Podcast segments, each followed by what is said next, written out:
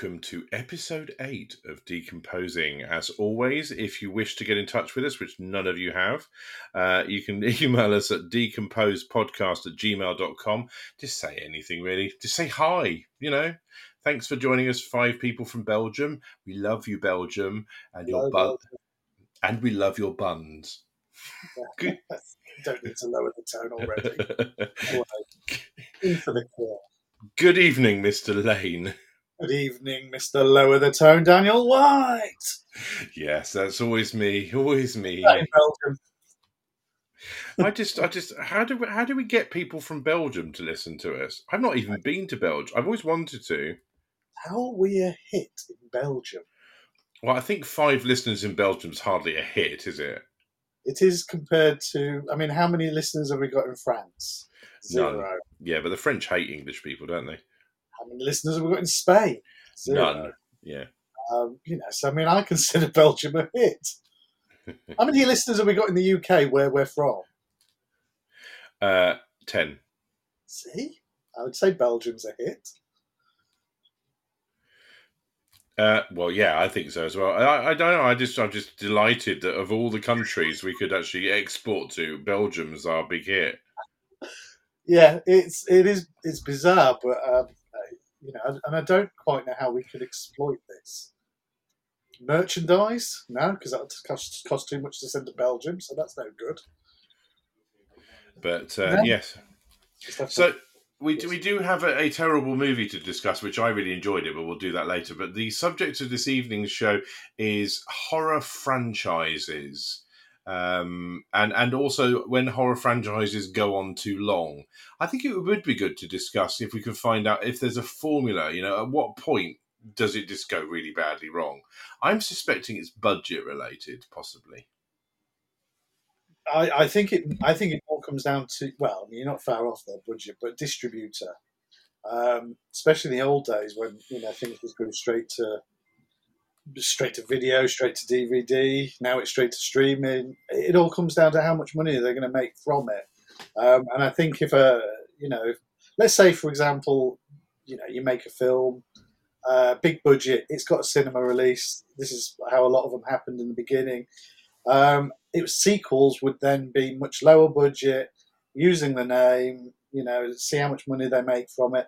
If it makes a decent amount, it doesn't even matter how bad the film is because you've got a fan base based on the original film, and then it just keeps going and keeps going. I mean, I'm thinking of the Hellraisers as a as a prime example of, of the cinema releases being amazing, and as soon as uh, Dimension Films and the Weinsteins getting involved, uh, all of a sudden the budgets came down right down, uh, possibly to less than a million dollars. They didn't care about the product. Uh, they knew there was a fan base for any any any monster that had pins in their head. Uh, people would turn out to watch it, buy it, um, and they would just keep making them. And uh, like it didn't matter how poor the quality was. Uh, Hellraiser is a great example of a horror franchise uh, that was relying on the fan base of the original trilogy to keep buying into the product when it should have died 17 films ago. And Doug Bradley kept on coming back for the most part as well. He did, and I think I think it got to a point where the budget was getting lower each time. And I, I, I wouldn't be surprised if Doug Bradley got most of the budget in in the first uh, few uh, like direct to DVD sequels.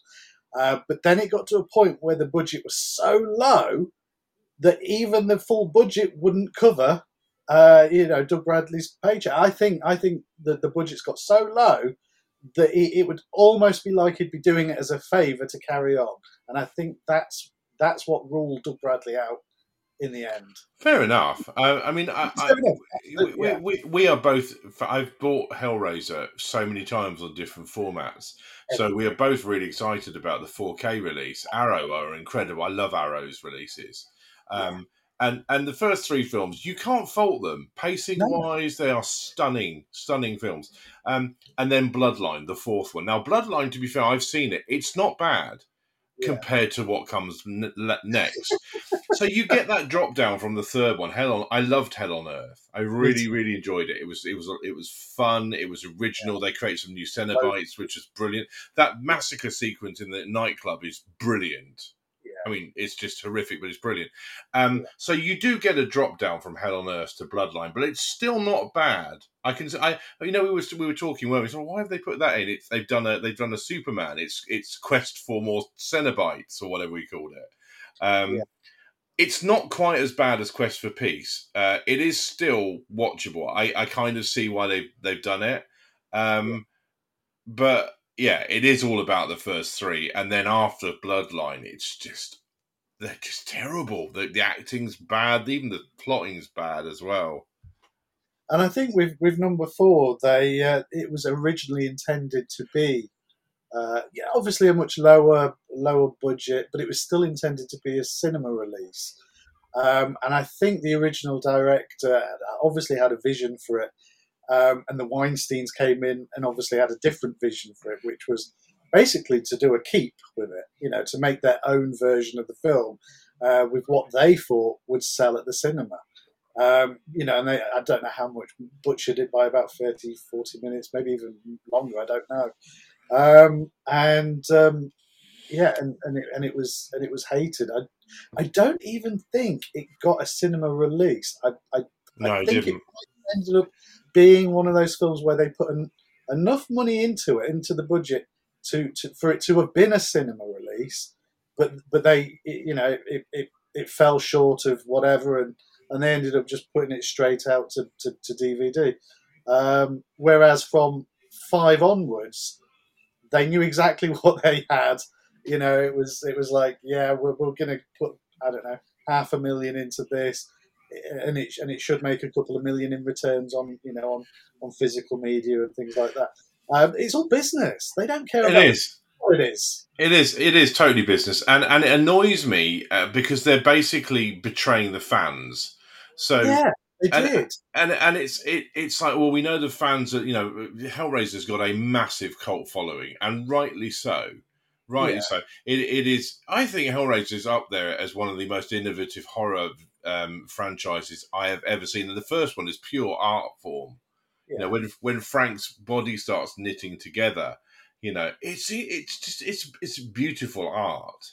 I mean, it's you know, and and the whole concept, the whole concept of of this this weird demonic sadomasochistic masochistic sort of oh, it's the puzzle box. It's all about this, you know, everything. It's it's the, the feel of the film. It's gorgeously dark. You know, it plays on the innermost sort of um, darkest regions of your heart and stuff, and and and and, and your soul. And and Pinhead, what a villain! Yeah, yeah, quite rightly. You know, in the in the you know in the in the top whatever five ten list, you know, of all horror villain and villainry he's uh, yeah quite quite deservedly so. You know, he's one of those.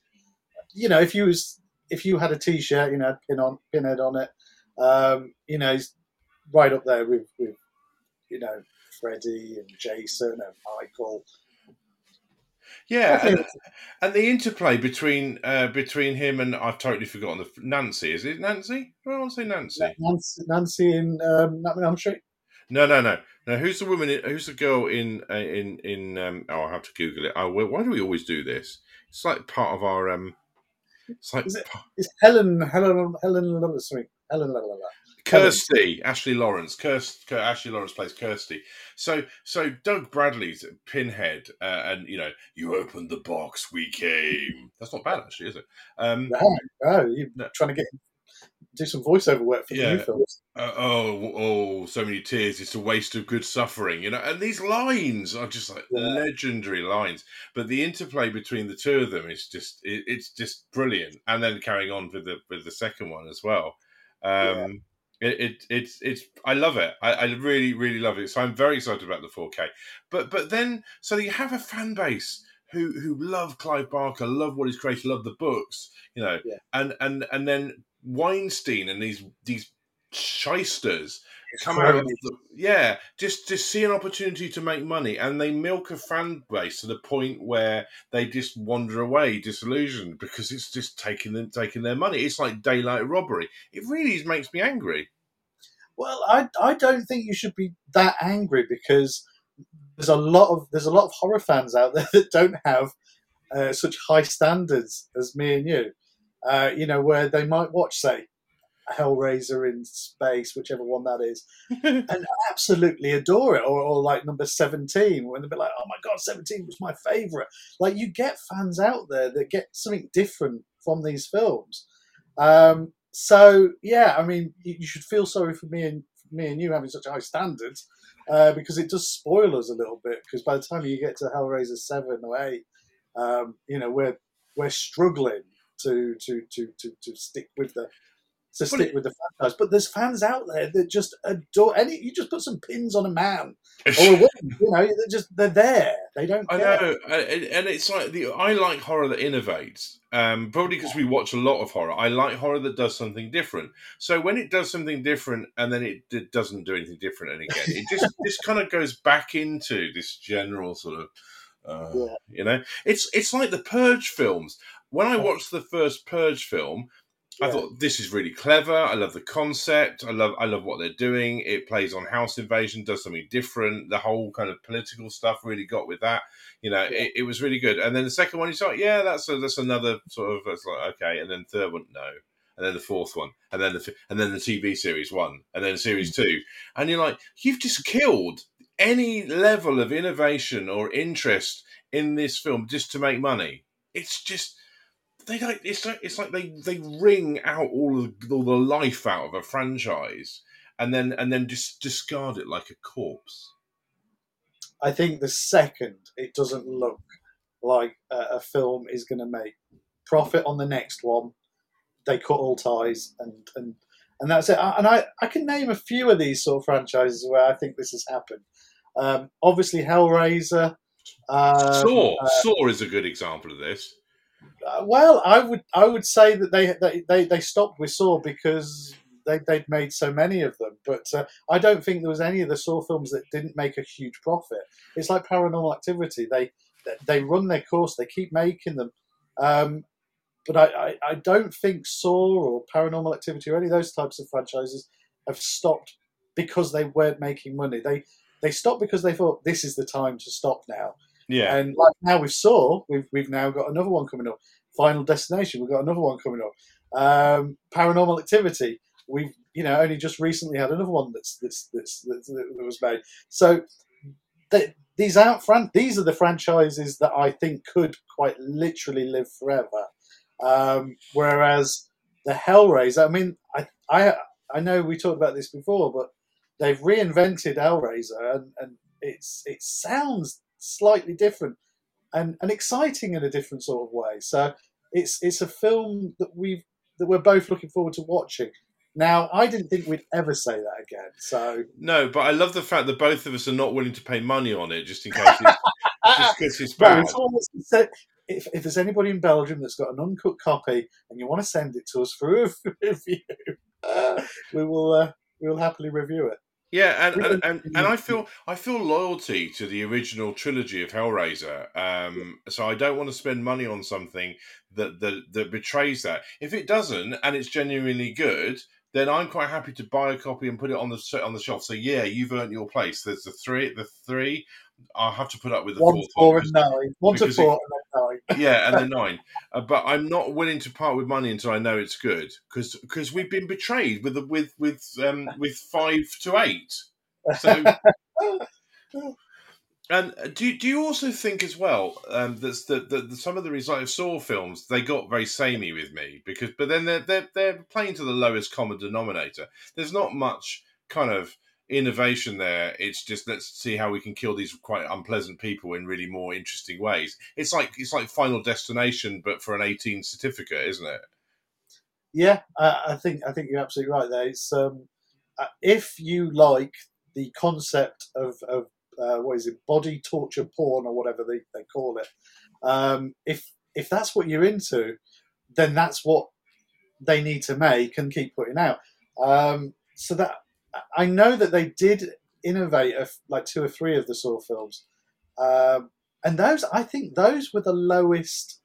Uh, those were the probably the lowest profit films that, that they made. You know, like Spy, Spiral and and um, the, the, the last Saw with with with Tobin in. Um, it almost feels like a bit like Wes Craven's New Nightmare. You know, if if you've kind of gone against what has made your uh, franchise a success, and you try to innovate, try to be different, you know, by the time like you know by number seven or eight or nine, um, I don't know. I think your your your your loyal fan wants what they've seen seven films prior. Yeah. You go a bit different on number eight, uh, I think you're going to lose them. So it's just it's just knowing your target audience um, and and not like uh, going too far off uh, the, the, the, the, the path on it, which which some of these franchises. I mean, Jason in Space. As much as I adore the film, why was Jason in space? Oh, I don't know, but it was fun, wasn't it? it was. We love anything that goes in space, so you know it's not a it's not a complaint. But um, you know, it's, it's knowing your fan base, which, and I think sometimes uh, the, the distributors just panic and they think, well, you know, we want to make one more film. How can we make it different? I know it, it. yeah, and and and yet they just um, they just don't they don't seem to care about quality anymore. No, no, I think I think when when a, a, studio is making a film for a theatrical release, then there's obviously a lot more uh, pressure on, on, them getting the returns that they need, uh, and I think there's a lot there's a lot more, you know, a lot more people that, that you have to, um, you know, a lot more cooks in the kitchen. Um, whereas if you're making something straight to DVD or straight to streaming, the, the studio, whoever's whoever's doing it, they probably don't even care. And they're like, just let the filmmaker go off and make whatever they want to make. Maybe that's what happened with number four of Hellraiser, um, and you know, and the, the assembly cut of Hellraiser four. You know, it was it was you know maybe dialogue heavy and you know, and it tried to do a like a proper story and and you know, and the Weinstein's looked at it and said, well, let's let's uh, let's shave an hour off this and, and make it more of an action film, make it more of an action horror um, you know, and, and so they panicked and just, you know, butchered the hell out of it. Uh, so yeah, it's just you just you just never know. Like the situations are probably different with um, studios or distributors or whoever is trying to make the most money out of it. Uh, yeah, and, and the same happens with uh, Friday the Thirteenth. We've discussed Nightmare on Elm Street is a classic example of this. But but with the Nightmare on Elm Streets, the Halloweens, and the Friday the Thirteenth, they were always aimed for a cinema release.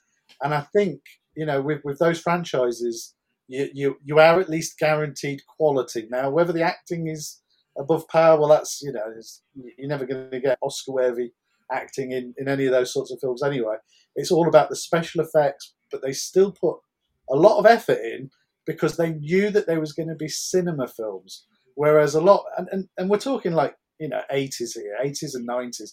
Because by the time you get into the 2000s, and, and films can be made a lot cheaper and you're not relying on film and film stock, um, distributors and, and even production companies, they don't care so much. You know, it's like, well, we'll make a film for 100 grand, so it doesn't matter, you know, if it's if it's top quality or not.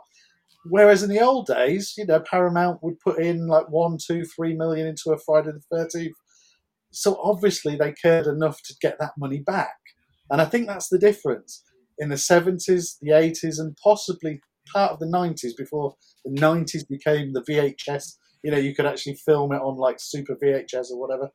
Um, they, they genuinely cared about making their money back. Whereas I think once you hit the 90s and they made films not on film anymore, uh, then all of a sudden it was open season. Just make what you want and we'll make enough of them, and maybe something will be a hit. And so, so and, and the same happens with Nightmare on Elm Street. So you watch the first one, and you think, "Wow, this yeah. is incredible."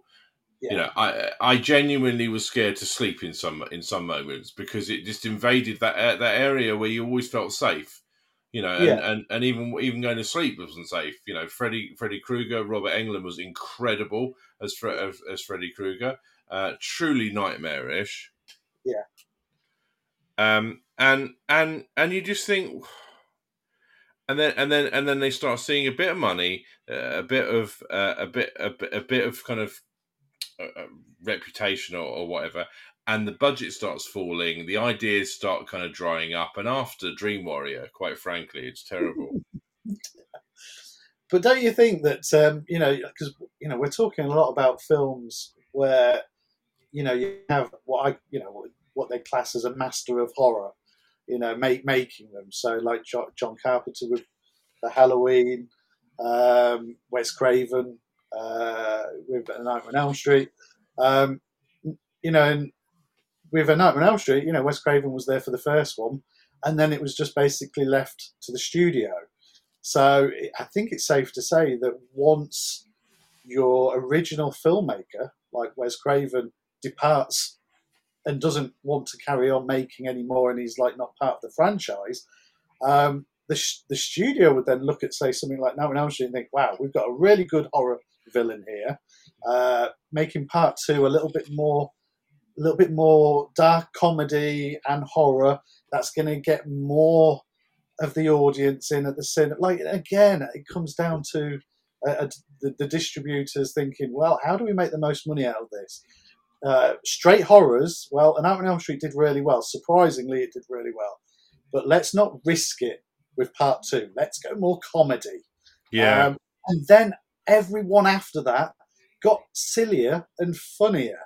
Um, and yeah, I, I, they're like guilty pleasure movies for me. They're, they're not great. Um, but like if I start a marathon, I, I do get excited as the sillier and, and, and more embarrassing they get as they go a lot. Like I don't know what it is, but I, I, I must be quite sick in the head because I, I, I get a lot of enjoyment the, the more downhill these franchises go. Uh, not Hellraiser, but A Nightmare on Elm Street, the Halloweens. You know, the, the, these are the franchises that, that, that go right down, and I get more excited. Like like by the time you get to eight on Friday the Thirteenth, and it's Jason takes Manhattan, it's just I get really really excited about Part Eight. I don't. I, lo- I love Jason Takes Manhattan. It's the punch, isn't it? It- It's It's it's for like four minutes. It's I, I love I love that they called it.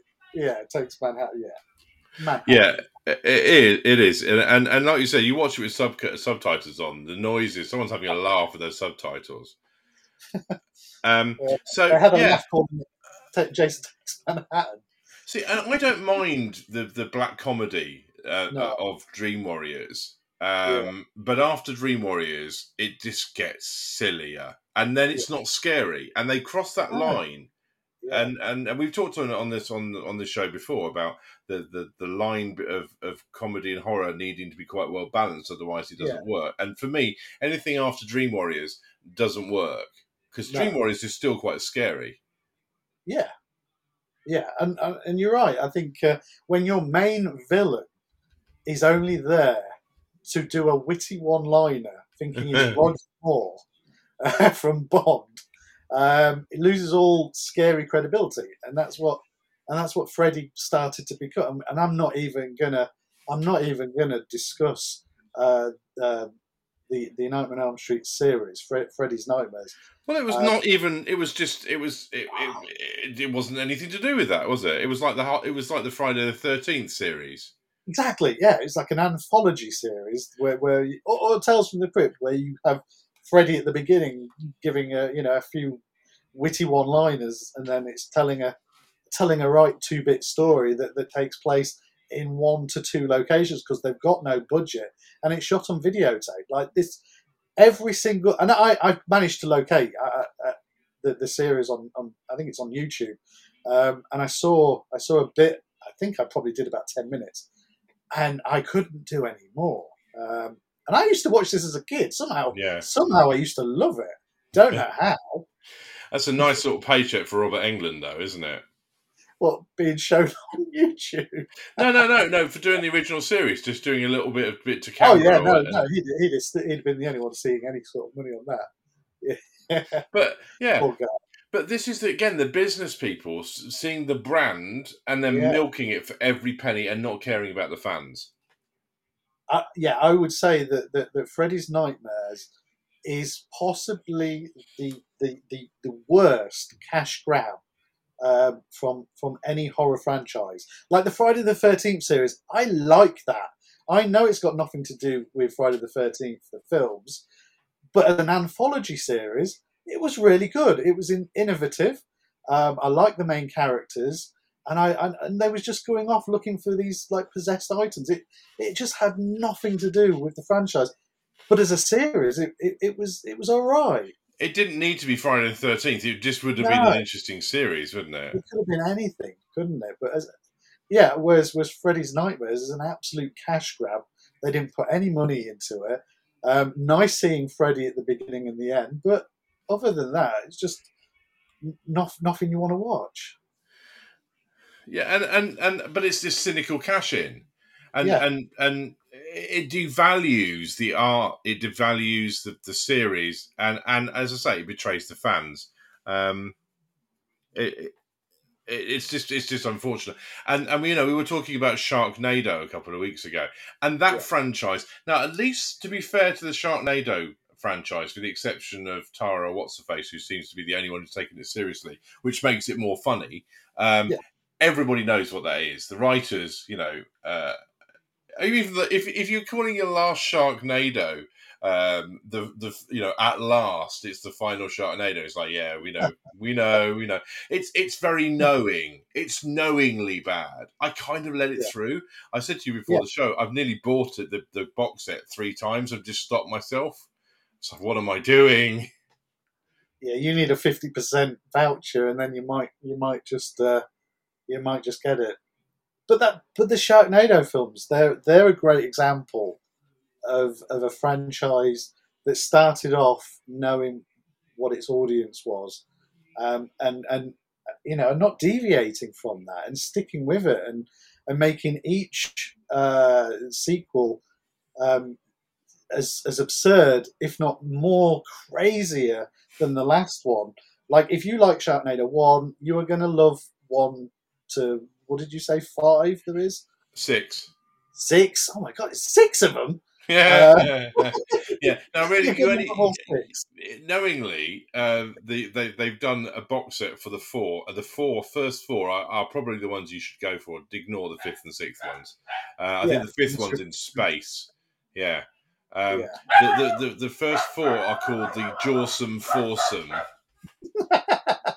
so, so if you're going to buy a box set of Sharknado, get the first four because the fifth one went in space and this got stupid. Well, I don't know about I don't know about you and your collecting habits, but it doesn't matter how bad a film is, and I'm talking about you, Superman Four. It doesn't matter how bad uh, a film is. I, I, I you know, I, I will have to have a box set of all of them, or None you know, or at the very least have them all in a, in a collection. I can't, like, I could, I couldn't, I couldn't just, you know, if there was one film in a franchise uh, of a box set or whatever, I, I couldn't not have it. And, I, and worse than that, I couldn't not watch it if I'm watching um, like a marathon or a binge watch of a horror franchise. I, I have to do them in order. I have to do them all. Um, and, and it is frustrating because every now and again you will come across a and film. this is. This, is one and this is one of those examples. I'm the same. So that is the reason why i can't buy the sharknado films because i can't just buy four because my that's not complete you know. And i can't buy the fifth and sixth ones because they're flipping awful. So i've got to not have them. And uh, uh, let me give you a, let me give you an example of, of, of, of where my OCD brain is at with, with collecting. Okay, I bought uh, this the Scream One Steelbook. I bought Scream Two Steelbook. Then rumor had it that uh, there was potentially three would come out as a Steelbook. Great, but apparently four didn't look likely at all because it was a different studio. They brought out five. They brought out six. There is still no word of four. So now I'm I'm like, well, what do I do here? Because I I'm not going to have I'm not going to have five out of the six. Um, that's going to drive me insane. This so, and I'd already bought one and two at this point before I even knew that there was a this horror story going around that that four wasn't going to come out. So I sold two. Now in my head, I if I buy a steel book that, that has maybe one or two in the franchise, I only buy the first one. Like I've got Saw one, I've got Scream one, I've got Jaws one. Do you see what I'm saying? Yeah. Because that way I'm not feeling like uh, you know like I need to take a shower after looking at my collection. Yeah, I, I, know we've all got our own little kind of tweaks about this. See, see, for example, I have no issue with buying the steel box set of of, uh, of steel steel book of uh, of The Exorcist because there is no way I want to even own the her- heretic. Um, and and and honestly, I'm not massively fussed about getting a 4K for the third one. I like it, but it's not up to 4K territory for me. The first one is where I stop with The Exorcist, and I like the prequels. I, I like the prequels. I, I, think they're very clever. Both of them, I like them. Uh, yeah. Have you interested? I read something interesting about the uh, the genuine sequel that Blumhouse is making. To I think it comes out in it comes out in October this year. Um, is that the Believer one? Yeah. Uh, yes. Now that looks good because he's he's basically doing to The Exorcist what he's done to Halloween. Now that excites me because you've got uh, you've got Regan returning. You've got um, um, oh, what's her mum called? Oh, Fletcher, Louise Fletcher. No, blur, blurrin, blurrin, blurrin, blurrin, blurrin. what, what am I doing? Oh, Regan's that's Regan's mum. So you've got returning cast members, and it's it's acting like the others others didn't happen. Now, Blumhouse, yeah. I trust. Yeah, he, yeah. Blumhouse is the only man we trust with bringing the thing back. Uh, yeah. Even though we're happy with it, uh, but we will give him the benefit of the doubt because they, they have put a little bit of money in John Carpenter's pocket. So we do. So we at least know that John Carpenter is paying some attention to this. Yeah, and and and he has some respect for the fans. So what he's done with the yes, Halloween franchise, um, and and has made Season of the Witch canon, which we mentioned on uh, on last week's show, which we recorded yeah. on Monday. Um, um, Excuse yourself.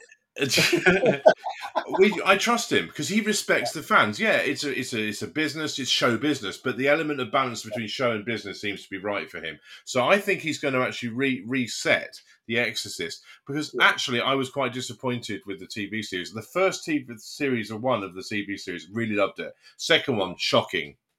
Yeah, no, I never made it to, to the second series. I did like the first series. You know, it, it felt it felt the closest to the original Exorcist that we'd had. Um, you know, it seemed like they cared. So I, I, don't know. I think I think Blumhouse is is definitely somebody that that, that cares about uh, the original the original films and, and you know and, and, understands where franchises have gone wrong. So yeah, and now wouldn't he be a fascinating person to talk to about this, wouldn't he? Because he's doing it right. So he must have worked out. You said, like you said, what's gone wrong with them. And what's gone wrong with them is they betrayed the original kind of concept um, yeah. for for money, uh, yeah. j- just money. It. Yeah, they exploited certain areas that they knew, like like um, uh, the the director Friedkin, Friedkin, Friedkin. Um, uh, he he knew exactly what he was doing with, with the first film. He wasn't trying to exploit anything. He was trying to tell a story about good versus evil.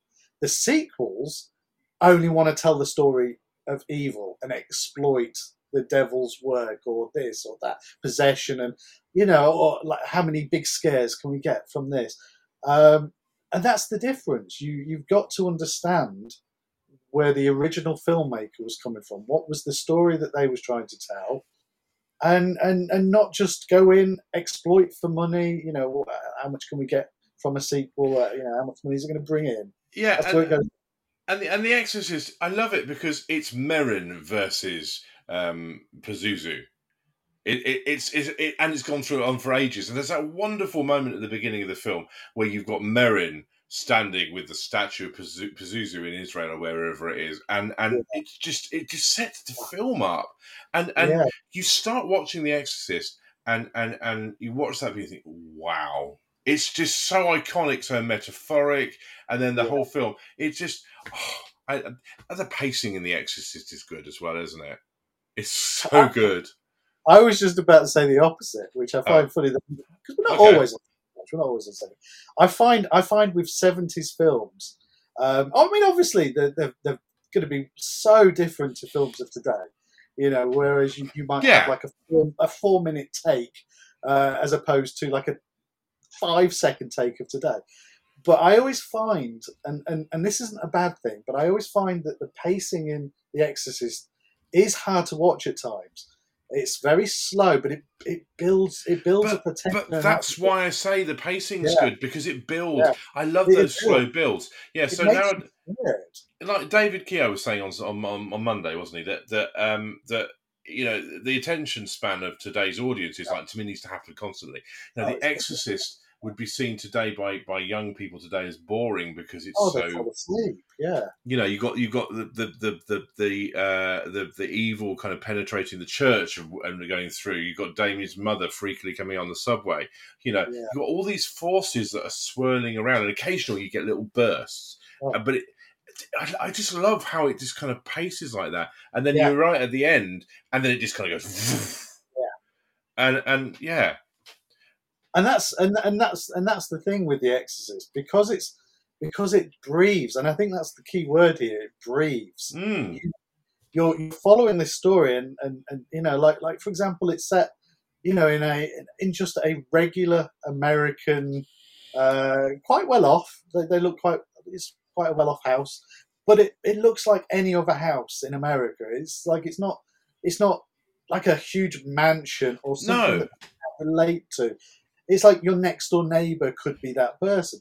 You've got a, a, a family that just looks like a normal family. A yeah, mother and a exactly, yeah, yeah, Um, you know, and this this this mum is you know with, with the with the dinner party, and that, that her child is is not feeling very well, and you know, like it's just and it's such a slow build up that that that it can be painful at times, but the payoff mm, if you stick with it, you know, it's one of those films where if if you stick with the slow pace, the payoff is is I I I put it down as my scariest film. I'm, I don't. It- I don't it- it's beautifully atmospheric.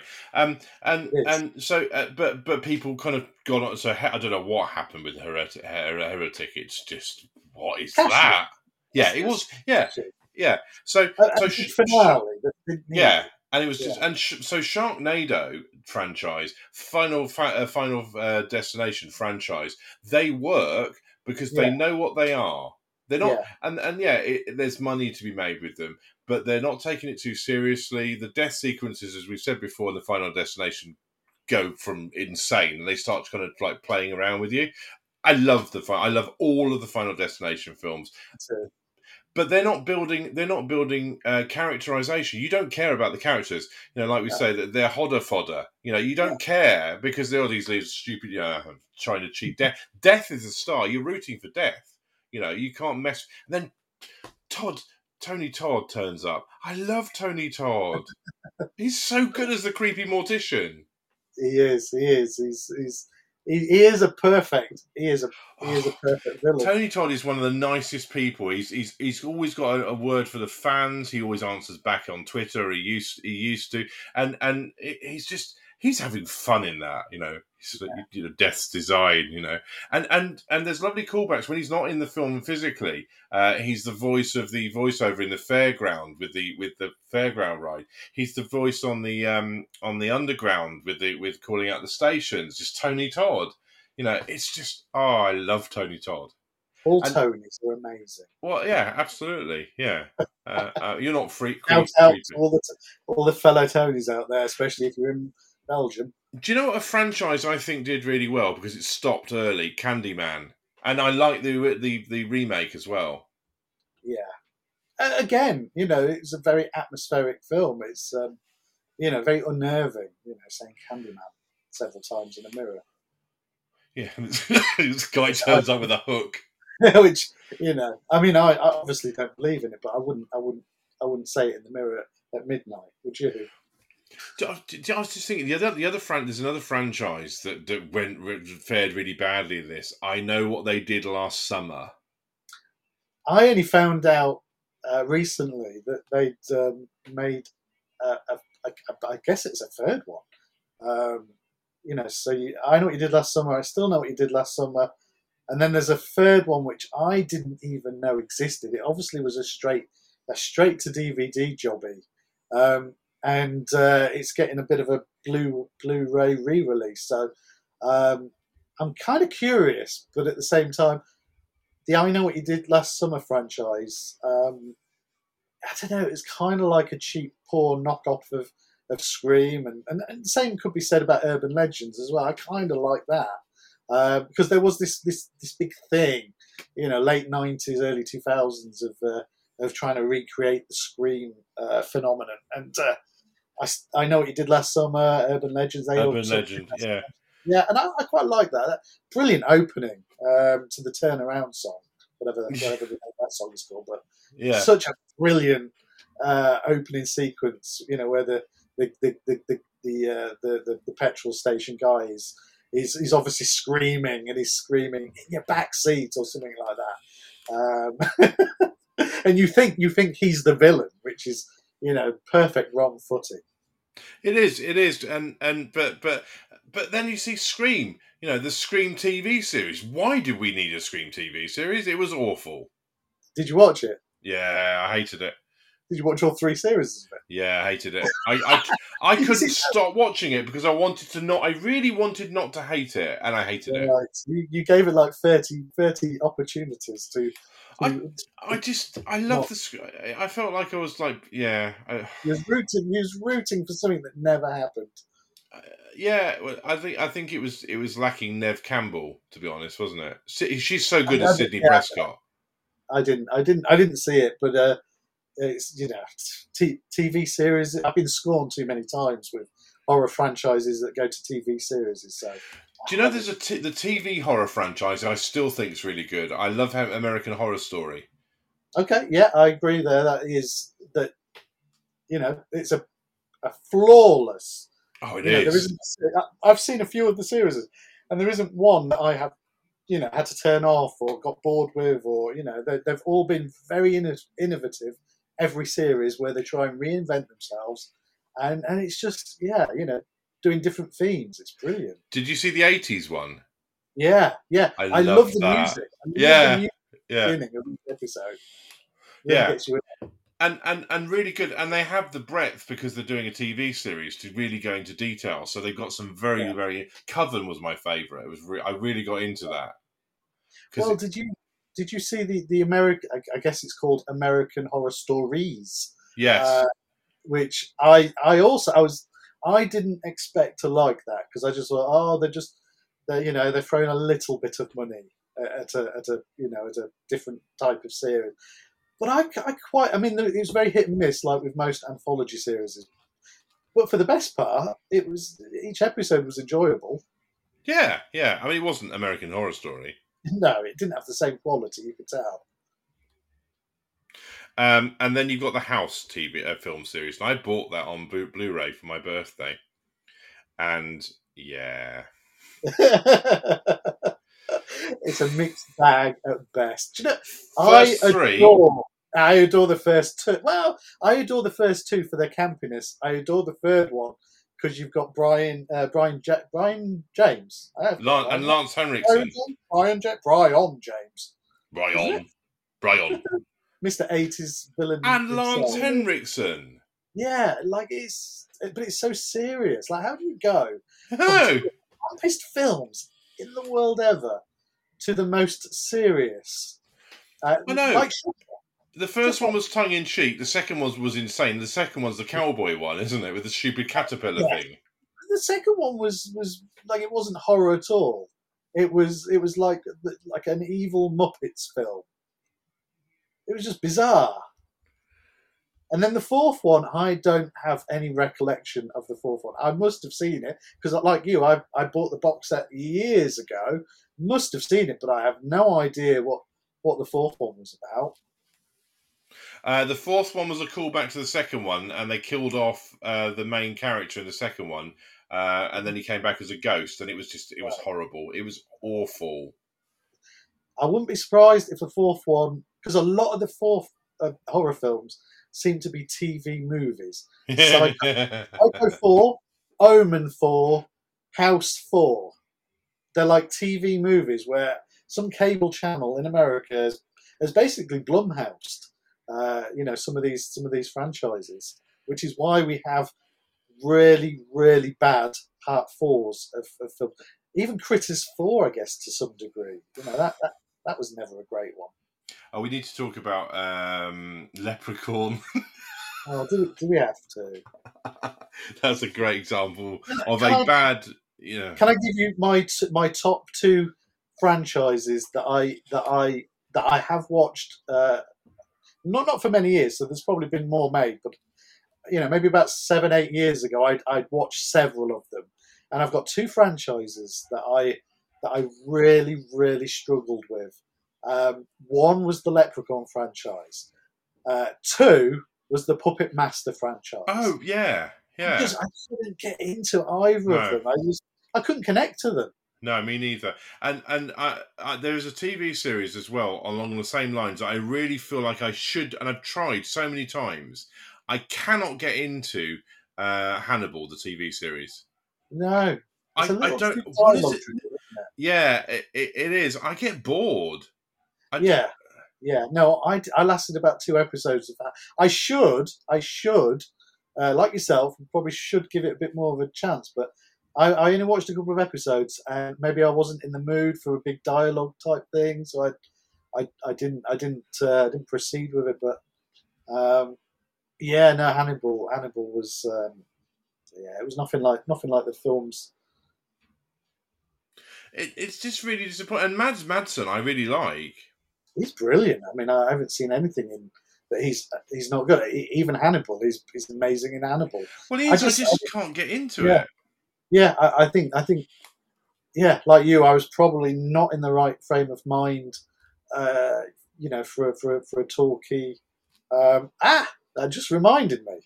Uh, the um, a, a new TV series which I did start and I do really like, and it has you know obviously a very big horror film franchise, and I think it also fits in quite well with what we've been talking about, and that is the Chucky uh, film franchise. Yeah, yeah, you're right. Started off amazing, and then it kind of goes like I loved first one.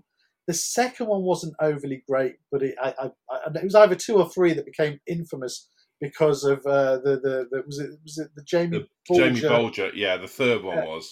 the third one, and because of that, it became notorious, and you know, video shops had to ban it, and all of a sudden, it became this infamous film because it, you know, set uh, ch- child uh, child killers uh, on the on the you know on the wrong path. Um, and then and then obviously uh, they'd only made the, the first three with the studio, and then another studio came in and, and took it over and that's when you then had like an up to date, more hip, more MTV style uh, Chucky franchise, Uh, and more more black comedy. I think is is you know it's kind of like where the Nightmare on Elm Streets went. They did that with the Chucky films. I was still with them because it still had Brad Dourif in it. Exactly. You know, we yeah he was still doing the voice, so we stuck with it. I didn't mind them, um, uh, but I, I certainly. I mean, they made a lot of them, so I can't quite remember if I ever. No, I did. I, I remember not overly liking the last one because it felt like they didn't have much money put into it. That's the only one that I didn't really like because it just seemed to be set in one location. It just it felt a bit lazy, so I didn't. Yeah, That's the only one that I didn't like. is But that the the, one in the uh, in the in the mental institution, the That's the asylum? Yeah, Yeah, yeah, yeah. It just felt cheap and lazy, and it I don't know, like a cash in, where it's like we haven't got a lot of money. Let's just oh, let's just have a one location place for this. yeah, yeah. I, I thought that. But the TV series is brilliant. It's kind of like it rein it's reinvented. Is it? Yeah, no, I would highly recommend the TV series. What I wouldn't that? recommend is the is the is the reboot film. No, it's I terrible. if you saw that. It's awful. It's just everything that you love about it. Where do you get the see? Where can you see the TV film uh, series? Oh, I bought, I bought, I bought the Blu-ray set. um, otherwise, I think Now TV, Now TV has, has had it on there for a while. So oh, good, I've got a subscription. Okay, that's good. Yeah, yeah. The, the, the, remake is awful. The film is absolutely terrible. Why did they yeah. feel the need to make it digital? Why exactly? It doesn't need to be digital. I, I, I think they. I mean, they obviously got rid of the supernatural element, um, and they just they just wanted to make a a totally different type of film. And you know, and again, you know, you've got your Child's Play fans. It's like making a Saw film but not having any torture. Mm. It's that kind of thing. You know, you know your fan base and know what sort of film you want to make. Keep them happy. Don't don't you know make a completely different type of film. Yeah, and it was just um, and Mark Hamill. I just felt embarrassed for Mark Hamill. I've seen quite a lot of things with, with Mark Hamill in that, that he should be very embarrassed, but I think he like he craves. I mean, he's he's been in some very camp uh, '90s stuff. Uh, I don't know if you ever saw the the original the the original Flash uh, yep. in the 1990s, where it was yep. just one one series. And I what did he play? The prankster or something? The, the yeah, yeah. Prankster, yeah. like that. Yeah. Um, no, the man's got no shame. You know, he, he can camp it up to 150 billion percent. He's he's fine with it. No, he's he's got no problem there.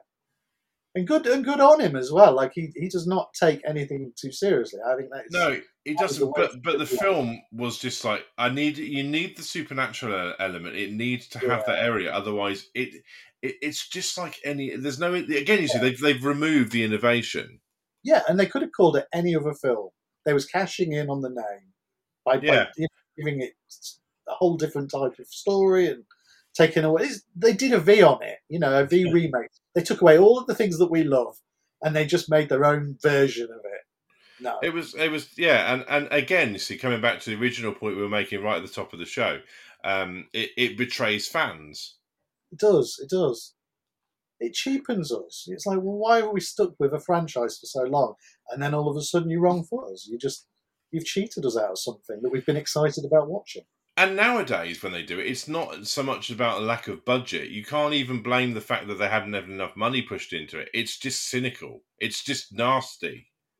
Well, the new Chucky film had a big budget, and it was a cinema release, so yeah. they they knew exactly what they was doing. You know, there, there was somebody there was somebody on on the you know on on the pre-production table that that said, "Well, I've done the numbers.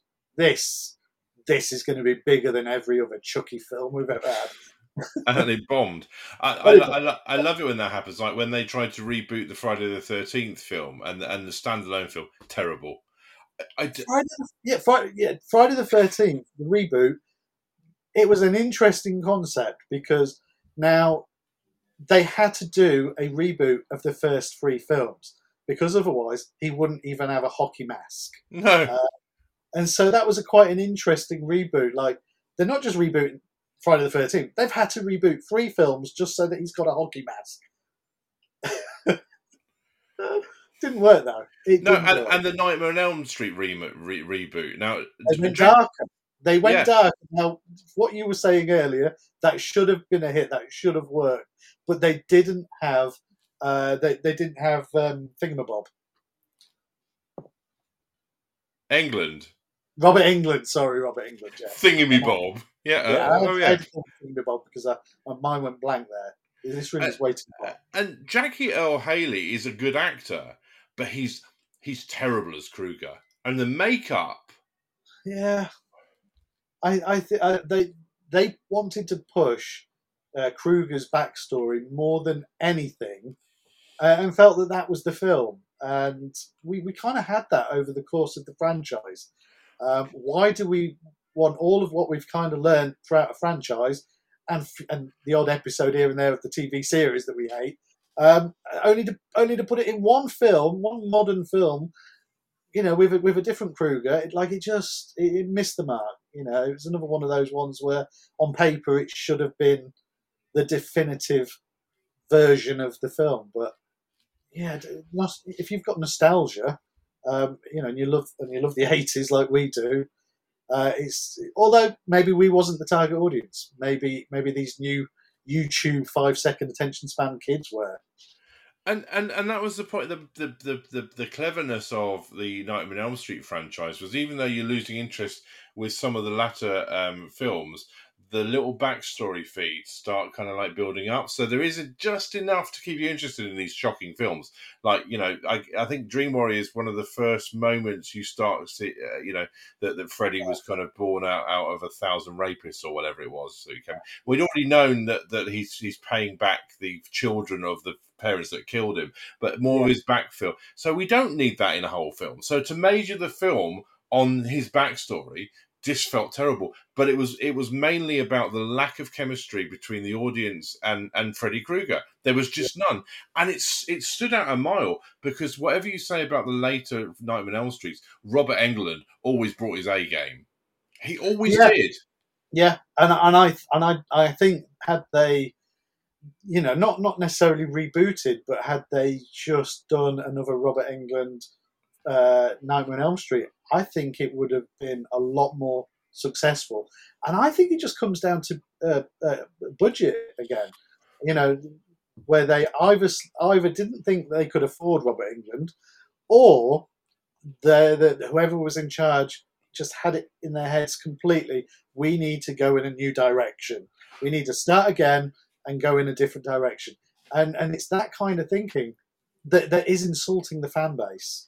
Yeah, yeah, and and and I mean, I'm hoping that when I eventually get to see the the Hellraiser reboot, it works yeah. because I've heard I've heard good things about it. Yeah. I, have heard it, it, it's it's going to feel different, but but I've heard she's incredible as Pinhead. Yeah. I, have heard really good things about it, so I'm hoping it it, it does feel like that because um, I will not buy it until I've sort of seen it because I, I don't want to betray Doug Bradley. I just don't want to portray Doug Bradley. You don't want to cheat on Doug Bradley. Um, I've got I've got a new franchise that, that, that, that, me and my wife Katie have just started. We just started watching. I call it a franchise. It's not a franchise. They've made two films. I hope I hope they do a a, fri- a, a, a final destination or a saw. You know where they where they expand a little further. Um, so the the films that I'm talking about are uh, it's called Escape Room and Escape Room to uh, the uh, something of Champions, Tournament of Champions. Oh yes, yeah. Have you seen Have you seen these two? Yes, films? very clever. Exactly. They're they're basically um, a Saw-like film using escape rooms as, as, a, as, a, as a way of being, you know, as an in, in, innovative uh, version of Saw, it, like There's, in the most extreme way. I stumbled across that because I quite like the whole concept of escape rooms, yeah. and there was a rash of films, most yeah. of which were awful. And then I'd watched a couple of really bad ones, and, yeah. and then I watched that. I thought, actually, that's really clever. Oh, I like Just, this. And, yeah, yeah, yeah. And then they did a sequel, and then this whole concept of this shady organization, and the second one was brilliant. Uh, yeah, and and because they carried it on exactly from where the first one left off. You know, I mean, I, at first I was thinking, oh, we've got a we've got a, the original Hills of Ice two here, where they're they're showing ten minutes of the the first film. Uh, in Hills of Ice two, they didn't have a budget, so they they had to throw in as much footage as they could of the original. The Escape Room two, they did it because they wanted you to feel exactly like you had just left off from the first film, and it worked because you do you do feel like you've just. I mean, I had to forward it. I had to forward it because we'd watched one and two back to back, so we got severely bored with the first five six minutes of the second film. But after that, it was brilliant. Really clever. Uh, sorry, you, you, say using footage in the first one. I just think of V, the TV series. oh, look, it's that fight sequence again. In the oh, look, it's turning in the same way. Same yeah, landing craft. Same yeah, over. Cafe. Remember that bit? same overview. Oh, look, we've got the mothership again. You know. Yeah, yeah. I've never seen. I've never seen like you know a, a TV series use the same clip. Not not you know not like whoa, we'll just use it once in each episode. No, no, no. Same clip five or six times in an episode. That and was... so many establishing shots. I always expected the establishing shot out the bar that the same bloke would be walking past every time. Just filmed it once. But yeah, he's, yeah. he's there for the day. Yeah, that's the it's a proper regular there. Yeah. Uh, so yeah, it, it, don't get cynical. Um, honor the fans. Do something Yeah. innovative. I'd Yeah. rather someone in a franchise where it's got tired and a bit kind of mundane um, did something daring and ha- not have it work than play it safe and it just be boring. I'd rather someone say I could see what he was doing there. I could understand, like um, Evil Dead Rises. Uh, I know I said a, a couple of shows ago it was very dark and I couldn't see much, but I like what Lee, what's his face, did with it. I like the fact that finally he took it out of the cabin um, in the woods. They Love can't do ca- They can't do cabin in the woods films after cabin in the wood, can they? It's just It's that's just there. Yeah, Yeah, yeah. I love cabin. I'd like to see another cabin in the woods franchise. I'd like that to be a franchise or a TV series. I mean, knock at knock at the cabin uh, came pretty close to be Oh, honest. was it? That Did was you like? Did you like I Knock at the Cabin? I, I I I loved it, and it's you know if it's a good film if you oh. want to watch it again. Oh, it was brilliant because you you did. kind of you could see what was happening, Yeah, yeah. and then it happened. It's you know? clever. It's It's clever. I really mean, I know, clever.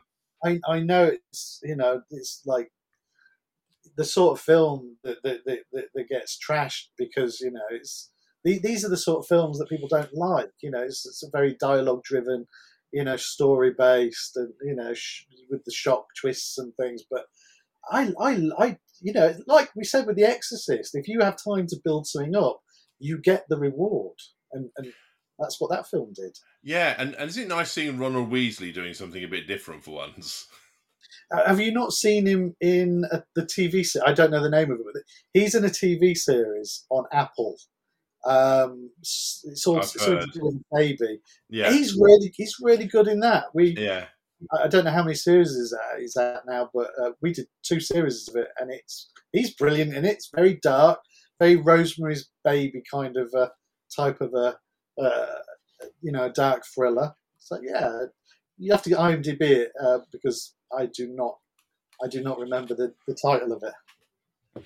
Just just IMDb. I, Oh, I've IMDb. just I've just saw another franchise that started really well, innovative, and then just went kind of completely ridiculous. Uh, the Wrong Turn franchise took a wrong I- turn.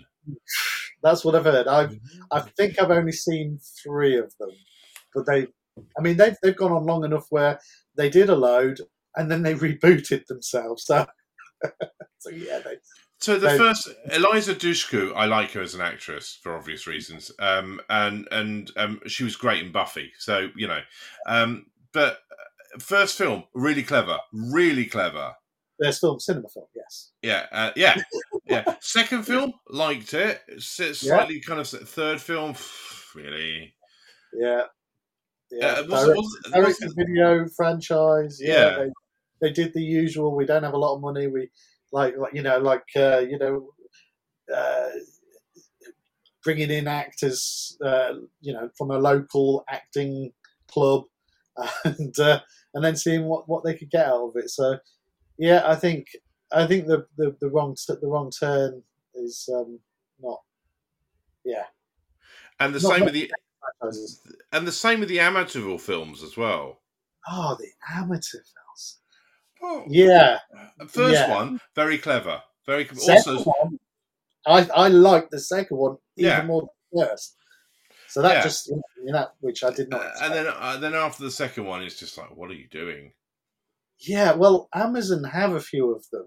You know, like uh, I don't know, Amazon. Uh, uh, Amityville, Swing in Time, or Out of Time, or you know, like they just really, really low budget, uh, terribly acted, uh, but not in a good way. Like there's there's no redeeming qualities about them. There's no, you know, I don't know. There's nothing. There's nothing. There's nothing culty about them. No, Uh, no, no, no. It, it, it's just it's just, and and you can Yeah. say the same about the Poltergeist films as well. I like the first two. Is the second one's the one with the creepy reverend, Yeah. isn't it? Yeah, yeah, yeah. I mean, yeah, no, you're right. The pol- first Poltergeist is a near flawless Spielbergian film. Uh, second one is the studio wanting to cash in on that. But it's Um, got creepy reverend who just freaks me out. yeah, and it kind of yeah, and and there's enough there to to to to warrant it being there in a sequel. And then the third one, in you know, I have no idea what's going on, but they're in a high-rise flat building thing, and it's just. I didn't, it wasn't scary. I didn't. It didn't know what it wanted to be. It was, again, just just a just a cash in. It didn't. It didn't need to exist. I haven't seen the remake, so I can't comment on that. But I I can't imagine I, I can't imagine it would have been. Uh, no, I have about. No, no, and and yeah, so I think I think remakes generally, generally speaking, are pretty poor always. Yeah. Would you say that's fair? The other thing as well, uh, definitely fair. The other thing as well, Poltergeist, the TV series, it's on par with Freddy's Nightmares. Why do we need that? Why it's a, it's a cash in, isn't it? Yeah. Have you heard of it? Early yeah. Yeah. Have you ever seen it? No. No. It's it's it's just uh, from what I remember, it's about a a group of uh, I don't even know, like a group of people that are going around the country in America, anyway, America's country, uh, trying to find possessed people, items, whatever. It's a little bit like Friday the Thirteenth. It didn't feel anything like the film franchise. They did their own thing and they used Poltergeist as as the brand to to to sell this TV series. It was, I, I don't know. I, I would say that it is almost. It's not as bad as Freddy's Nightmares because Freddy's Nightmares was just had no budget at all. Uh, Poltergeist at least felt like they did something with it. I know it was a cable channel that, that was making it, so they put a bit of money in, uh, but it was it was it wasn't very. I mean, it went for about four or five years, so it did it certainly did better than Freddy's Nightmares. It was a hit to somebody anyway. Yeah, but it wasn't very. I wouldn't. I wouldn't recommend it. No, and and, and you just think this is just a cash in. This yeah. is just using the name. Using the name. And uh, oh, it just just stop just stop doing that. Do, I do you think do you think that Blumhouse is going to kind of is on a mission to rewrite the wrongs of franchises that have gone to hell? Because we have got the thing in the works. Um, uh, he's he's already successfully rebooted Halloween. He's about to do the same for Exorcist because there's another film in the works for after this one this year. Um, I, I I'd like him to do that. I'd like him to. I'd like Blumhouse. Wouldn't you like this? I'd like Blumhouse to have a go at Nightmare on Elm Street. To, to, to right the wrongs of, uh, of, of, of many of yeah because he goes back to right the originals can and the rest of them don't exist yeah and and and just kind of like deletes the timeline and starts resetting. And he does it so well. I'd love and, him to do nightmare on elm street. And it's a brave move isn't it to yeah. to, to essentially you know d- like delete uh the the majority of a franchise you know? It's like it's never it's you've never been heard of before. I mean no. it's just it's one of those like like yeah like like the halloween to, to, to come in and say, well, I'm making a trilogy and it, and it only carries on from the original. Uh, it's, it's brave, it's ballsy, it's, um, it's, uh, his business model is, um, is, well, I mean, look at where he started. He started off with the Paranormal Activity franchise. Now, that's not necessarily his franchise. He came in after it was made, and, and he was like the perfect marketeer. He was like, I can get this out there. Like he is an incredible like he's a distributor that that, that knows how to distribute. You know, he yeah. got it. In, you know, I think it was uh, Spielberg. He got Spielberg to watch it, and because Spielberg watched it, it then got all this press and did the festivals, and it, you know, and it's still. I mean, Paranormal Activity still took two or three years from when it was made to when it was released. Like it wasn't an instant and it's. It, we've said this before. It's a good franchise. If you watch them back yeah. to back, it's it's got a couple of. yeah, it's a good franchise. You can see why I bought it now, can't you? No, no, I can. I can. I, I mean, I'd only seen what the first five, um, or first, yeah, first five, and I think there's about seven now. Um, and what we were saying earlier about um, you know franchises going downhill, well, Paranormal Activity. I think the first three or four, you know, they're, they're the highest rated ones and then the more innovative that, that, that, they become, the the the the obviously the, the you know the attention span of the paranormal activity fans the majority of them, they're not interested. They want to. They just want to be scared in a house. When you get too complicated, which I think they kind of kind of to another level. I like that. You liked it. Uh, I could imagine it lost a few fans along the way because they tried to do too much with it. I mean, and it was brave, brave taking it on two different, you know, different. I think they were trying to take it away from Katie suddenly appearing at the end and wrenching someone's neck apart, you know, because that always happened. I quite like Katie; she's freaky, but uh, but yeah, they needed to do something different. I yeah, I liked the the, the you know there was a standalone one um, uh, which you know, the time jump one. Yeah, I, mean, I, I, I liked it though. So you know, it, it's. Uh, but yeah, it just just to, to be brave enough to take a franchise and, and expand it to you know like a different dimension or do a time thing like it's it worked for me. Uh, I can I can see that it wouldn't for a lot. I think what, what impressed me about Blumhouse was when uh, that he got he got Carpenter on board, and Carpenter won't get on board to with anything if he doesn't really no. kind of because he can't be bothered. You know, he doesn't need the money.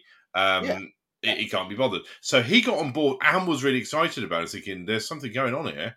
And yeah. and and he'd never really liked the overly supernatural element. He he wanted it balanced, and it's still got it, but it's it's it's it's much more subtle, isn't it? And I really like that. Yeah, and I think uh, you know with the thing, he he's you know he said it in many many interviews how when the thing came out and it was a you know a, a bomb at the cinema and it, it just it failed and, and, the critics panned it. Um, like it scarred the man. Like he was you know he got really really down about it. He genuinely thought that he'd made a like and he's such a huge fan of, of, of the thing from another world which is what inspired his version of the thing um, so if you try and, and, and you know make your own version of a film that you adore mm. and it gets panned, uh, I can imagine that sent the man into somewhat of a spiraling uh, depression. Uh, and, and now, what, 30, 40 years later, the thing is classed as the biggest cult horror film of all time. And rightly um, so and quite rightly so. And you know, we, when we watched the 4K version of it, we just adored it, didn't we? It's, um, it's all the atmosphere just went up a level. It was just it did, everything you loved went up a level. Practical effects were more shocking. And and I wanted to. I keep wanting to because I I bought I, I did buy the Blu-ray copy of the prequel. Um and yeah, and I and I and I I like it more until the CGI takes over. You know, the, the it loses me in the last reel um, because it, it, it, wants to keep with the with the law of, of, of the original. So you got the, the big spaceship and the big you know sort, of, and and it's got that kind of that that that eerie feeling. And then they just just lost it with too much CGI, and you just think you've just lost the essence of what Carpenter was trying to do here because it's yeah. just it should have gone practical effects at that point, and it just you know the the bit where the guys and it was just bad CGI, and it was just it was, oh, it was terrible. I remember watching that at the cinema. Yeah. Being the biggest The Thing fan uh, and getting a chance to be at the cinema to watch its prequel. I, and I had I had very mixed mixed views. I, I love the film uh, to some degree, hated the CGI effects and felt cheated by that. Mm. And then then came the last three or four minutes of the film. Mm. And all of a sudden, it's like I'm watching the original The Thing again. And it's like for the first time, and I get goosebumps in the back of my neck, and you know, I get all shivery. I'm like, the music kicks in, yeah. and I just, I'm like, please, please let this join on to the original The Thing, and it did, and yeah. I just got so excited. I forgave everything. See, see. So what you need to do is, is just forward past what was basically three minutes of shocking CGI, and just get to yeah. the bit where it starts going dum that bass. Oh, that. Oh, that, once that, that kicks in. That yeah. Ennio Morricone's score for that with with Carpenter, yeah. it, it's just it's minimalistic. You know, he didn't go kind of because Carpenter's scores are very frenetic sometimes, aren't they? They live, you know, yeah, and and it's just this this bass and then this minimal yeah. strings. Oh, it's beautiful, and it just it does it just makes you goosebumps. Oh. And and, and yeah, it linked it round. Yeah, once you realise that they are joining the two films together, that is probably one of my favourite And who would have thought that the 2011 version of The Thing is one of my ultimate favourite moments at the cinema?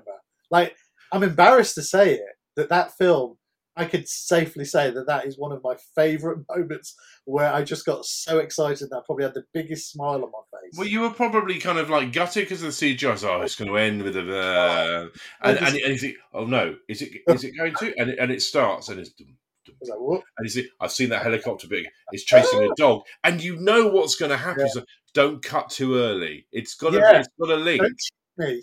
Don't cheat me here. and they it did. did. Yeah. Yeah. uh, so you know, I could I put it some and I I find that with each viewing, I I hate it. I hate CGI less. Um, like I get more from the film than like the first viewing I had. I really came away disappointed. Um, and then on future viewings, I I don't I don't.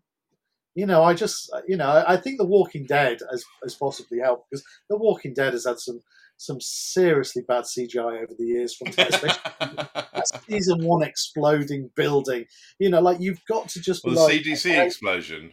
yes, yes.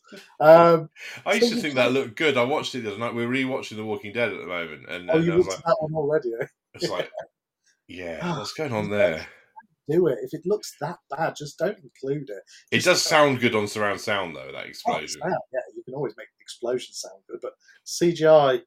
Um, and the thing, like, it was just, I don't know, like, I think because I've seen so many TV shows where they've had to use poor, poor CGI, I'm, I'm, I'm a bit more tolerant. And I think when I watch the, the prequel to the thing, I'm, I'm not, I'm not so argumentative with it now. Do you think you're mellowing with age? Yeah, I think, I think I've, I've stopped care, I've not stopped caring because I'm still annoyed, but I'm not aggressive with it. so yeah, I've, I've definitely mellowed. Um, and what? yeah, uh, uh, I- it, it, it, it feels it feels very much like your uh, your version of uh, Crystal Skull. You know, and I was like, oh, I hate Crystal Skull. I was like, I watched it on 4K and I didn't mind it, and I still think there's the uh, the the UFO bit at the end is ridiculous. Um, but I don't mind it now. And Shia LaBeouf Yeah. is always going to annoy me. Yeah, yeah, I, I think with age, um, you know, I mean, what what me and you have been through over the years, you, you know, you've, you've got to be more patient and have more tolerance. Otherwise, you'll just be the grumpiest old man ever, wouldn't you? And we're not quite there yet. I think we're going the other way. I think we're we're relaxing, we're chilling out. We're, I mean, even you, you you set your standards so high for these these really poor films that we've been watching, and I think you're starting to realise that, that that you're not going to get what you want from them. So you've Well, you've relaxed. I, I, I, I, I, I will differ with you on that one, only because, uh, and it's like I said to you. No, I, uh, what I think it is is um, I've realised the the minimal I'll expe- accept in order to enjoy a film, um, Yeah. and I'm I'm not accepting I'm not expecting big budget. I'm not expecting you know anything other than than, than what we end up getting. Um, I just expect some some vague attempt at reasonable acting. Yeah, I bad wooden acting with no character. Uh, I can't I can't I can't get into it. You No. know. It- the- the- we, we should get on to actually the film we're going to talk about because I I really thought, that was, I thought that was a good tie-in. I, I thought it was at that time now. it, it was and and and I surpri- I'll be honest with you when you said we're going to watch this I was thinking I why do you hate me that much I know, me too. well I was thinking well, seriously I is this payback genuinely do hate you. I genuinely do hate you for a lot of things, um, and I thought this was a perfect payback, but it it wasn't, and I'm annoyed at myself. I'm sorry, I don't hate you at all. No But I- so so I, can't, I can't look at you.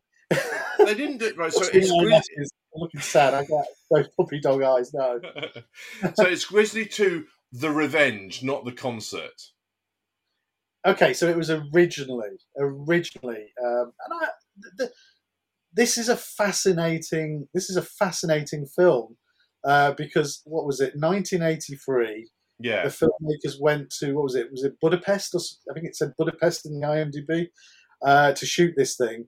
They ran out of money like the first day of filming. They had Charlie Sheen uh, George Clooney and Laura Dern for their little sequence. I say little; they're in it for the first three or four minutes. Um, and they was told on day one that they didn't have the budget. They was there for a few days. They managed to somehow get some more budget from a Chinese investor so that they was able to at least film their scenes. Um, and you know, and it's it's a it's one of those legendary myth, mythical type of worst case scenario filmmaking things where the, the film collapsed after they made 80% of it um, and uh, the, the, the, the, like there was no way of, of, of, finishing it it didn't get in fact in 1980 because we had a laugh at this in 1987 so four years later Cannon Films who we adore thanks yeah. to Superman 4 and all those kind of things they saw it as a film that, that could possibly take them away from bankruptcy. So they bought the rights to it. They was going to put it out, um, and it, you know, they, they, they weren't doing very well financially, so they, they they couldn't put any money into finishing it.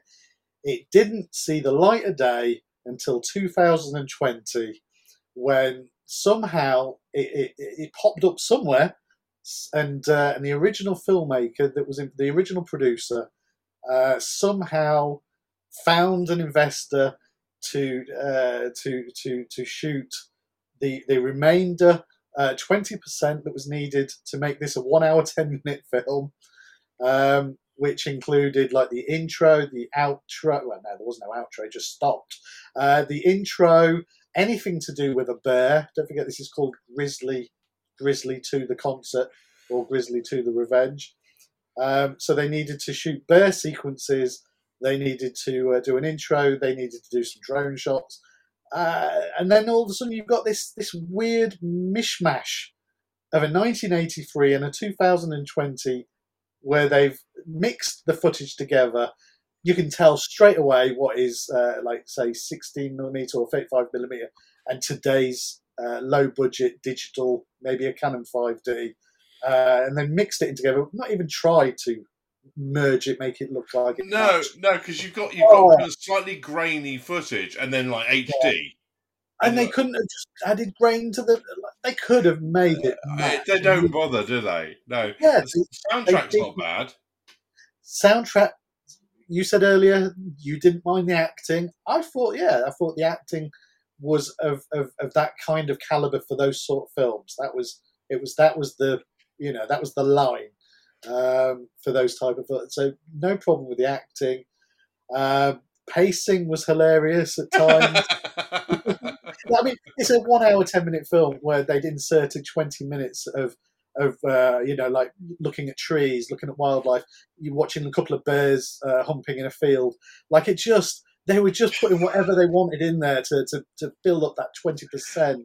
It's and, hilarious. And, and and the bear sounds like it's kind of like a, a slightly pervy old man. and, then... and, and, and I have to, like, I don't know how much time we've got left, so I'm out, out of fear alone. I'm just going to say it. That ending, I didn't understand it because all of a sudden, the, the obviously, the, you know, you've never seen, you've never really seen the bear no. Uh, next thing you know, it's tangled up in something you don't quite know what. It cuts to the end credits. I know, like, and, and, and, it looks, it doesn't look remotely scary because it's just sitting there like going, looks really confused. How did I get here? And, yeah. And, and, and bad acting woman says, "Oh, is this part of the show?" And she's, "Yes, it is." Um, now, my and poor and poor John uh, Rhys, what's his face, getting impaled by by what basically uh, looks like one of those really old bear, stuffed bears you get in like a, a log cabin in somewhere. Kind of yeah. just going, oh. you don't see it move much. He sort of shuffles, and there's a really funny moment at the end where, where all the fireworks are going off. This really really bad '80s concert. It's going on. Yeah. That didn't date well, and and and, and it's sitting there going, oh, and then it just turns around and just goes. it's like, What's going on there? And the, I don't know if you noticed this. I mean, you should have. If you've got eyes, you'll notice this. But they, they had the concert, which obviously they shot in 1983 in Budapest. At the time, uh, it was the biggest concert they'd ever had. Uh, um, you know, so they, they, they, and they filmed it after the concert had ended. Um, so the, the, the concert goers just assumed that this was all Uh, you know, this was the, the, the, last act of the night. Yeah, yeah. So they were, they were fine with it. Um, and uh, the, the, obviously, they, the filmmakers didn't have any close-ups of the, the people enjoying no. it. No. So you HD footage of, of like going around the crowds. And you got Um, some bloke sitting there with a, with a cigarette going. uh, Also, you know, the, the, the close-up artist footage is like you're singing and yet you have no microphone, and it's like this bloke going. And, and, but the bear's not scary, and and and and top billing as they always do to a very very young George Clooney, Martin Sheen, and uh, and Laura Oh, Lorna Derns, uh, and you're like, what are you doing? yeah, the, the thing that caught me off guard, and I know it did you too because you said it, you said it earlier, was the film opens with um, uh, uh, starring uh, uh, Charlie Sheen, Laura Dern, George Clooney, and you're thinking, oh wow, okay, yeah, I can get behind that. This has got obviously their first film, brilliant. You're watching it, and and they're gone. Four minutes into the film, they're gone, and you're thinking they cannot be getting top billing. Uh, they're not. They're not in it anymore. it, it, it's it's brilliant. It, it, is it is the acting's passable. So my in on this if the acting's kind of vaguely accessible, then I'll enjoy it. So Yeah. you get really lovely moments, like really bad dialogue between the this the the the rigger, the head rigger who's putting the the concert together, and some random comment about about him uh, uh, about him giving a job to the lead ranger's uh, daughter. Said, Yeah, Did we need to know this? Does it does it pass on the plot? No, you're just padding it out, aren't you? Padding it out. It's just, but the ending's just oh. And the bear just looks so confused because I'm confused. I'm with the bear.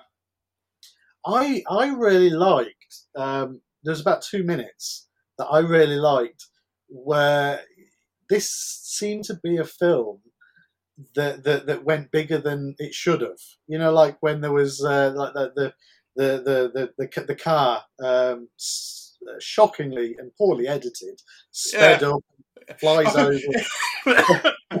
They're not driving that fast, are they, Tony? No, no, no, no. They sped it up by by two hundred and fifty percent. You can tell, can't you? I can tell when you speed things up. Um, Brilliant. And I mean, the Cannonball Run did it. Like you know, you just it's it was that's what they did in the eighties to just stop people from dying. That's fine. Um, and they had explosions going off, and there's fireballs and fireworks and everything, and it looked great. It shot on film. Um, so it looked, it was pleasing to the eye. It looked good. It looked high budget. There was two minutes of that film where it felt like there was there was doing everything right, and then all of a sudden it cuts to a a physical, uh, practical affected bear. It seemed it seemed a lot smaller than this bear that we'd been told it was hundred foot.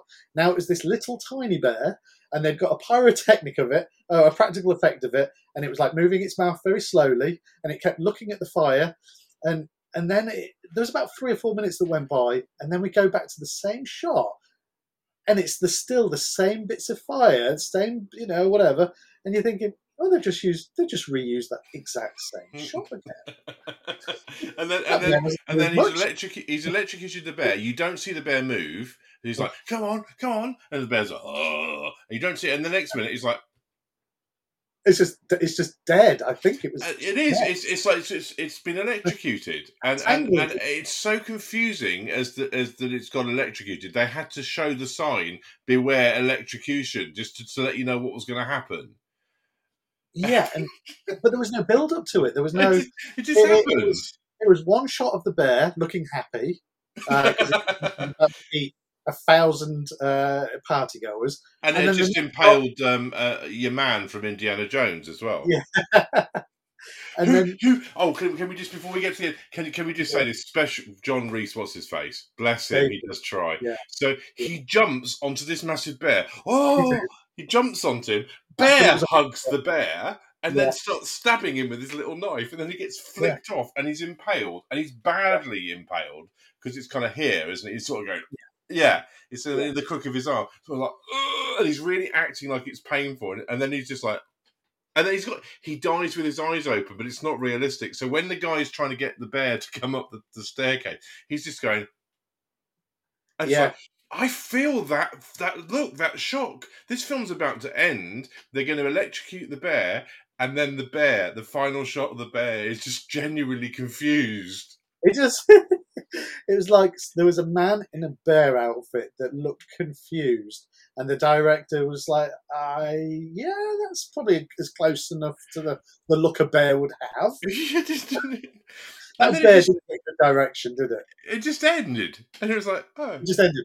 I have never in my life seen a film panic end like that film. It was it was like they got to what is the minimum amount of time we can to make this a feature to class this as a feature. It's, what, it's an hour and eleven minutes. They did that. It's an hour and eleven minutes. Finish. Yeah, an hour and eleven minutes. You've got a feature film, uh, you know, and you can get this out there and distribute it, whatever.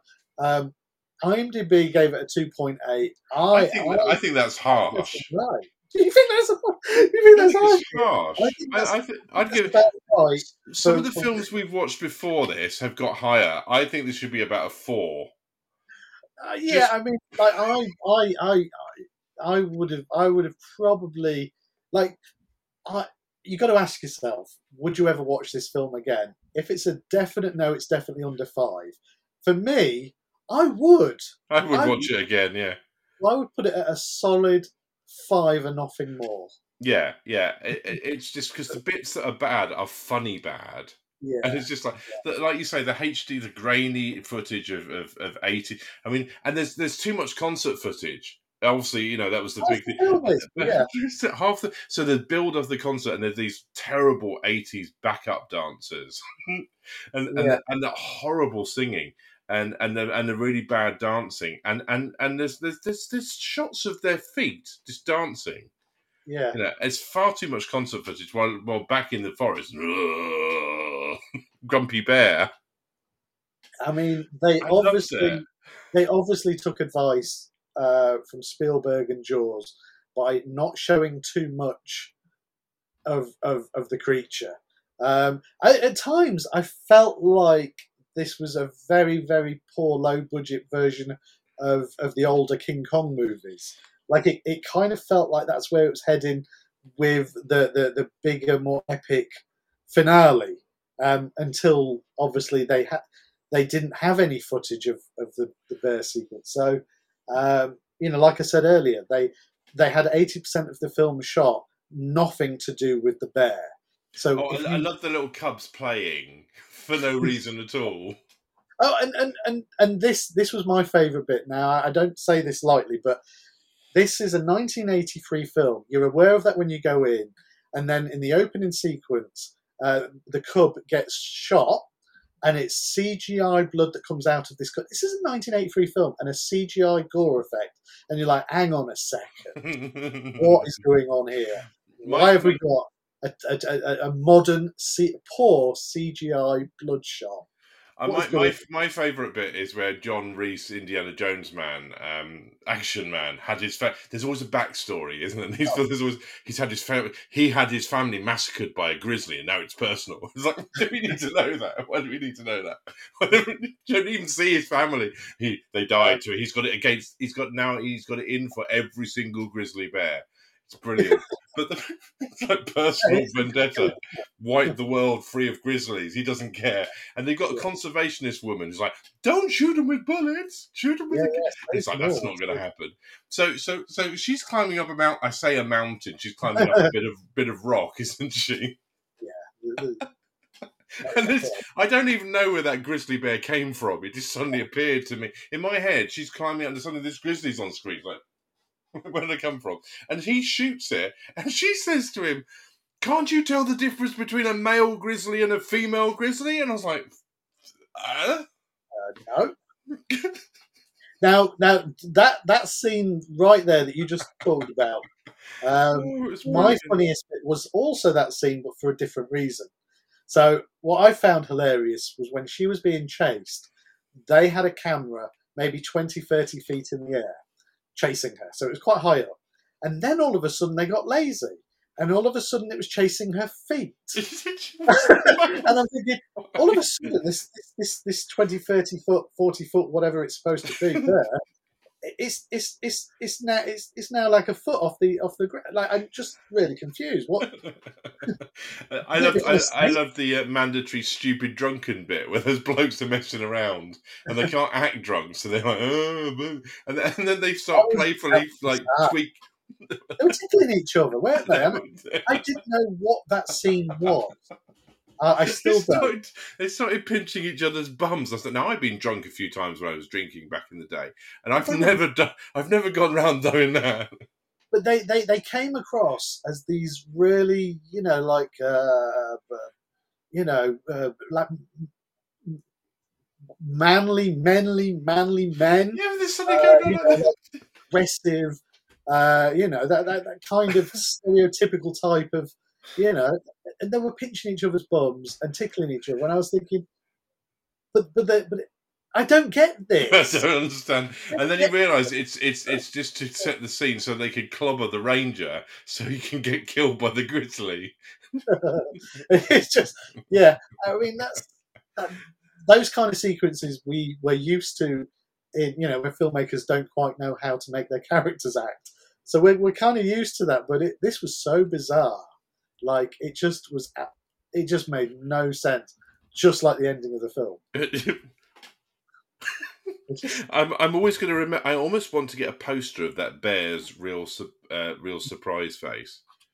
it should be on t-shirts. It should be. It, looked- it looked genuinely confused as to how it had got there because it looked like it was. Um, it it looked like it was framed. You know, it was. It was. It was. You know, Yeah. when they burn the shark in the second one, and and that's actually quite an impressive scene because it's biting onto the cable and the smoke pouring out of its eyes, and that's quite an impressive scene. This is not. This looks like someone's lovingly got this this very small bear that's supposed to be big, and and Yeah. kind of framed it with some lights and, and a bit of flame, and it looks all pretty. It looked too organised to me. Yeah, it looked like a like it like it was a, a beauty bear uh, pageant photo shoot. Beauty bear pageant. Miss Bear of eighty three. But uh, yes, so I, I need to. Um, I know you're away on holiday, which is why we've done two shows this week. So this is going out, and you're on holiday, so um, you can listen to yourself. On holiday for this. but um, I need to announce that, that our next show's film is Aquarium of the Dead. Now I know you hate because I I, I- I- I- wouldn't even put this one on you. So no, I just can I just can I just read the synopsis because this is why I did it. this is so stupid. Workers at an aquarium off the coast of Southern California find themselves by un- surrounded by undead marine life okay, I was- after after a mysterious virus sweeps through the building. Only Yeah. steps from an ocean inlet. There's some danger there. The workers must fight to stop the creatures before they escape into the sea and infect the entire planet. Oh, well, they don't have the budget, I'm assuming, to infect the entire planet. So it, obviously contains it to within uh, the, the, the, the building, is my guess. But we'll, we'll see. And they- they've gone to a local sea life centre and they just like filmed a load of penguins or something. I don't know. Just, uh, yeah, I just like the idea of a zombified. Please let it be zombified penguins. I'm, I'm on that. yeah, no, I think I think there's uh, there's some comedy value in that film. So, yeah, Yeah, No, I, I I, I just zombified marine life. I just oh, I've got to watch that. Yeah, I haven't seen one like that. So that that that is a new one. So on that note, I think I think uh, where, where have we got to? Yes, yes, we, ooh, we're, we're we're a bit over this time. We're a bit over with seven I mean, we could, have, we could have done another hour on uh, film franchises. So we we we did And, well. sc- and scary framed bears. oh, well, that to me was a perfect end to the show. I was Yeah. like, what's he doing? Now, what, what, what was that? Is that is that it? At the end, starring George Clooney. No. Oh no no no no! The best the best bit best bit was at the very end was it, it, it- came up with Charlie Sheen's photo. Charlie I did. Sheen, Yeah. Laura Dern's photo. Laura Yeah. Dern. Just to be reminded that those was in the first four minutes, and it is their film. Yeah, it's, I know, it's terrible, isn't it? It's probably their fault we never got completed, so we don't want that out. That was our first film. Oh no. I, But, yeah, um, I'm surprised that it still came out. To be honest, Thank you very much for your your your time. I've enjoyed this one. It was good fun. has been a delight. So um, we shall say good night and sweet dreams. Ooh. What was that? I don't know.